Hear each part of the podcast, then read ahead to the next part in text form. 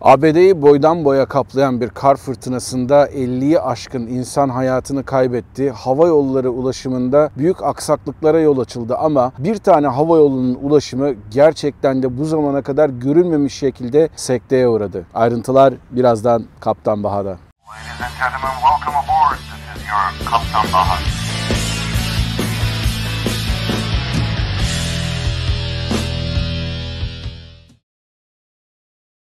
Herkese merhabalar arkadaşlar. Ben Kaptan Baha, Bahadır Acuner. Bugün sizlere müthiş güzel bir günden İzmir'den Karşıyaka'dan sesleniyorum. Evet kendime biraz kötü hissediyorum bu kadar güzel havada oradaki insanlar karla kışla mücadele ederken ama yok hayır kendimi bayağı şanslı hissediyorum. Şimdi geçtiğimiz günlerde Amerika Birleşik Devletleri'nde kara kış gerçekten etkisini hava yolları üzerinde gösterdi. Bu ilk defa başımıza gelmiyor. Özellikle de her kış başımıza gelen başka hava yollarının başka hablarını etkileyen bir takım aksaklıklar her zaman başımıza gelen şeyler. Fakat bu yıl diğerlerine göre çok daha farklı bir olay yaşandı. Bu olayda özellikle sadece ve sadece bir hava yolunu son derece etkileyen kara kış koşullarıydı. Hangi hava yolu? Southwest Hava Yolları. Southwest Hava Yolları çok değişik bir hava yolu. Dünyada ilk olarak düşük maliyetli hava yolu kavramını ortaya çıkaran bir hava yolu. Kurucusu Herb Kelleher 1970'li yıllarda bir avukat aslında kendisi. Bir gün bir barda bir arkadaşıyla otururken peçetenin üzerine bir kavram geliştiriyor ve buna diyor ki işte ilk olarak Southwest Hava Yolu diyelim. Yolculara hiçbir ikramda bulunmayalım ki o zamanlarda iç hatlarda bile müthiş ikramlar söz konusu. İnsanları gidecekleri A noktasından B noktasına sadece ve sadece ulaşımını sağlayalım. Ha karınları da acıkıyorsa bunun karşılığında da uçakta yer fıstığı verelim bunlara ufak bir paket diye. Ve Southwest Hava Yolları bu kavramla gerçekten ilk olarak sadece ve sadece Texas eyaleti içerisinde başlayan bir hava yolu olmasına rağmen daha sonradan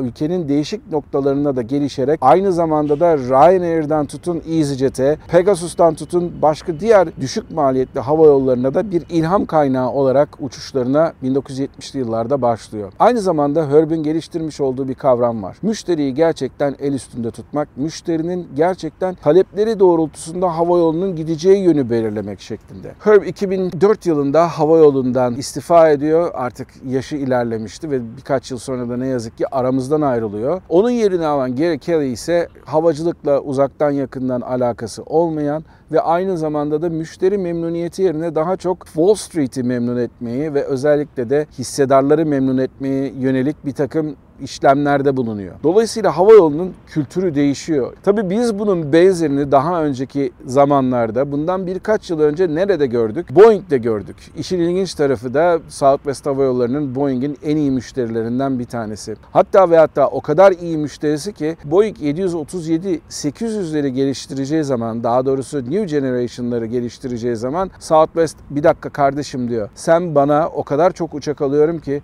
mümkün olduğu kadar eski bir şekilde bu uçakları teslim et. Kokpitlerini çok fazla yenileme çünkü ben bunların bana ekstradan eğitim maliyeti çıkarmasını istemiyorum diyor. Ve gerçekten de hem Ryanair gibi iyi bir müşteri hem de Southwest gibi iyi bir müşteri size böyle taleplerde bulununca siz de Boeing olarak o zaman yani onların taleplerini bir şekilde karşılıyorsunuz. Şimdi bu neden önemli? Şu açıdan önemli. Southwest Hava Yolları bundan birkaç yıl önce diğer hava yolları bagajlardan para almaya başlayınca hayır kardeşim dedi biz bagajlardan para almıyoruz. Çünkü Southwest olarak müşterilerimiz düşünüyoruz dedi ve bunu aynı zamanda bir kendilerini bir avantajlı hale getirmek amacıyla kullandı. Aslında Southwest Hava Yolları isteseydi bagajlardan para alabilirdi. Ama bunu neden gerçekleştirmedi diyecek olursanız bagajların ek olarak hava yollarında uçması için, uçaklarında uçması için gerekli olan yazılım yatırımına sahip değillerdi. Hem yazılım hem de donanım altyapısı açısından buna para harcamak istemedikleri için maliyetlerini de düşük tutmaları istedikleri için bu tür bir yazılım ve donanım yatırımına gitmediler. Ona para harcamadılar. Bunu da bir avantaj olarak kullandılar. Ne kadar avantajlı oldu, ne kadar avantajsız oldu onu bilemeyiz ama Southwest Hava Yolları da geçtiğimiz yıllarda gerek bazı hava yollarını satın alarak AirTran gibi uluslararası destinasyonlara uçmaya başladı ve bunun sonucunda da bir takım bazı yatırımları da gerçekleştirmek zorunda kaldı. Ama dediğim gibi hava yolunun genel felsefesi her zaman için siz mümkün olduğu kadar az yatırım, mümkün olduğu kadar para harcamama üzerine kuruluydu. Southwest Hava Yolları hala uçakta yemek satmıyor. Uçakta isterseniz çok kolay yüklenilebilen işte chips gibi veya bisküvi gibi şeyleri satmaya başladı. Bunun da altyapısını hazırlamak için bir takım masraflarda bulundular ama dediğim gibi sadece ve sadece çok gerekli olduğu zamanlarda bu tür teknolojik yatırımlara para harcayan bir firma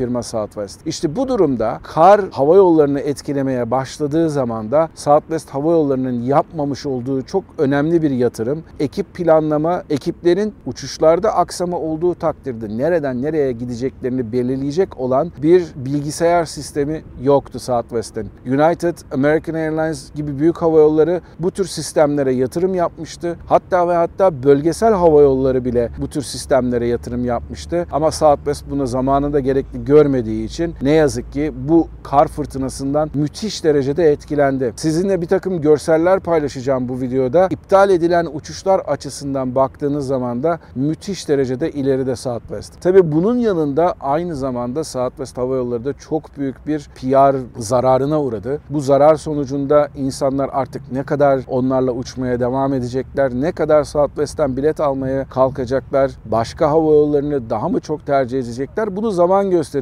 ama en azından önümüzdeki kısa dönemde yazılımlardan dolayı kaynaklanan ve Southwest'in kendi işletmesel sorunlarından dolayı kaynaklanan bu nedenler hava yoluna büyük miktarda müşteriye mal olacağı benziyor. İşte aslında insanlar bazıları bu konuda bilgiler paylaştılar ama olayın içinden gelen birisi olarak ben de sizlere aslında bunun neden olduğunu anlatmak istedim. Southwest'te çalışan bir sürü arkadaşım var. Onlarla konuştum. Onlar da aslında gerçekten çok muzdarip durumda kalmış durumdalar. Örneğin 3 gün 4 günlük uçuş yapan insanlar evlerine gitmek yerine 2 gün boyunca havaalanlarında yattıklarından söz ediyorlar. Tabi havaalanlarında bu kadar insan bir şekilde uçamayınca bu sefer havaalanlarındaki otellerdeki odalar da yetmezli oluyor. Bazı insanlar araba kiralayıp gidecekleri yere 8 saat, 18 saat, 24 saat araba kullanarak giden insanlar da olmuş. Ne yazık ki ekiplerden de ben artık eve gidiyorum, bıktım deyip 2 günün sonunda otellerden veya kaldıkları havaalanlarından araba kiralayıp veya başka hava yoluyla giderek evlerine giden ekipler olmuş. Tabii onların tekrardan geri toplanması ekiplerin nerede olduğunu bilemeyen bir Southwest Hava Yolları için çok çok daha zor olacaktır diğer hava yollarına göre. Şimdilik benden bu kadar. Bu olayın iç yüzünü sizlerle paylaşmak istedim. Bambaşka bir Kaptan Baha videosunda sizlerle buluşmak üzere. Kendinize iyi bakın, mutlu kalın ama her şeyden önemlisi sağlıklı kalın. Hava çok güzel ya. Gerçekten kendimi kötü hissetmiyorum.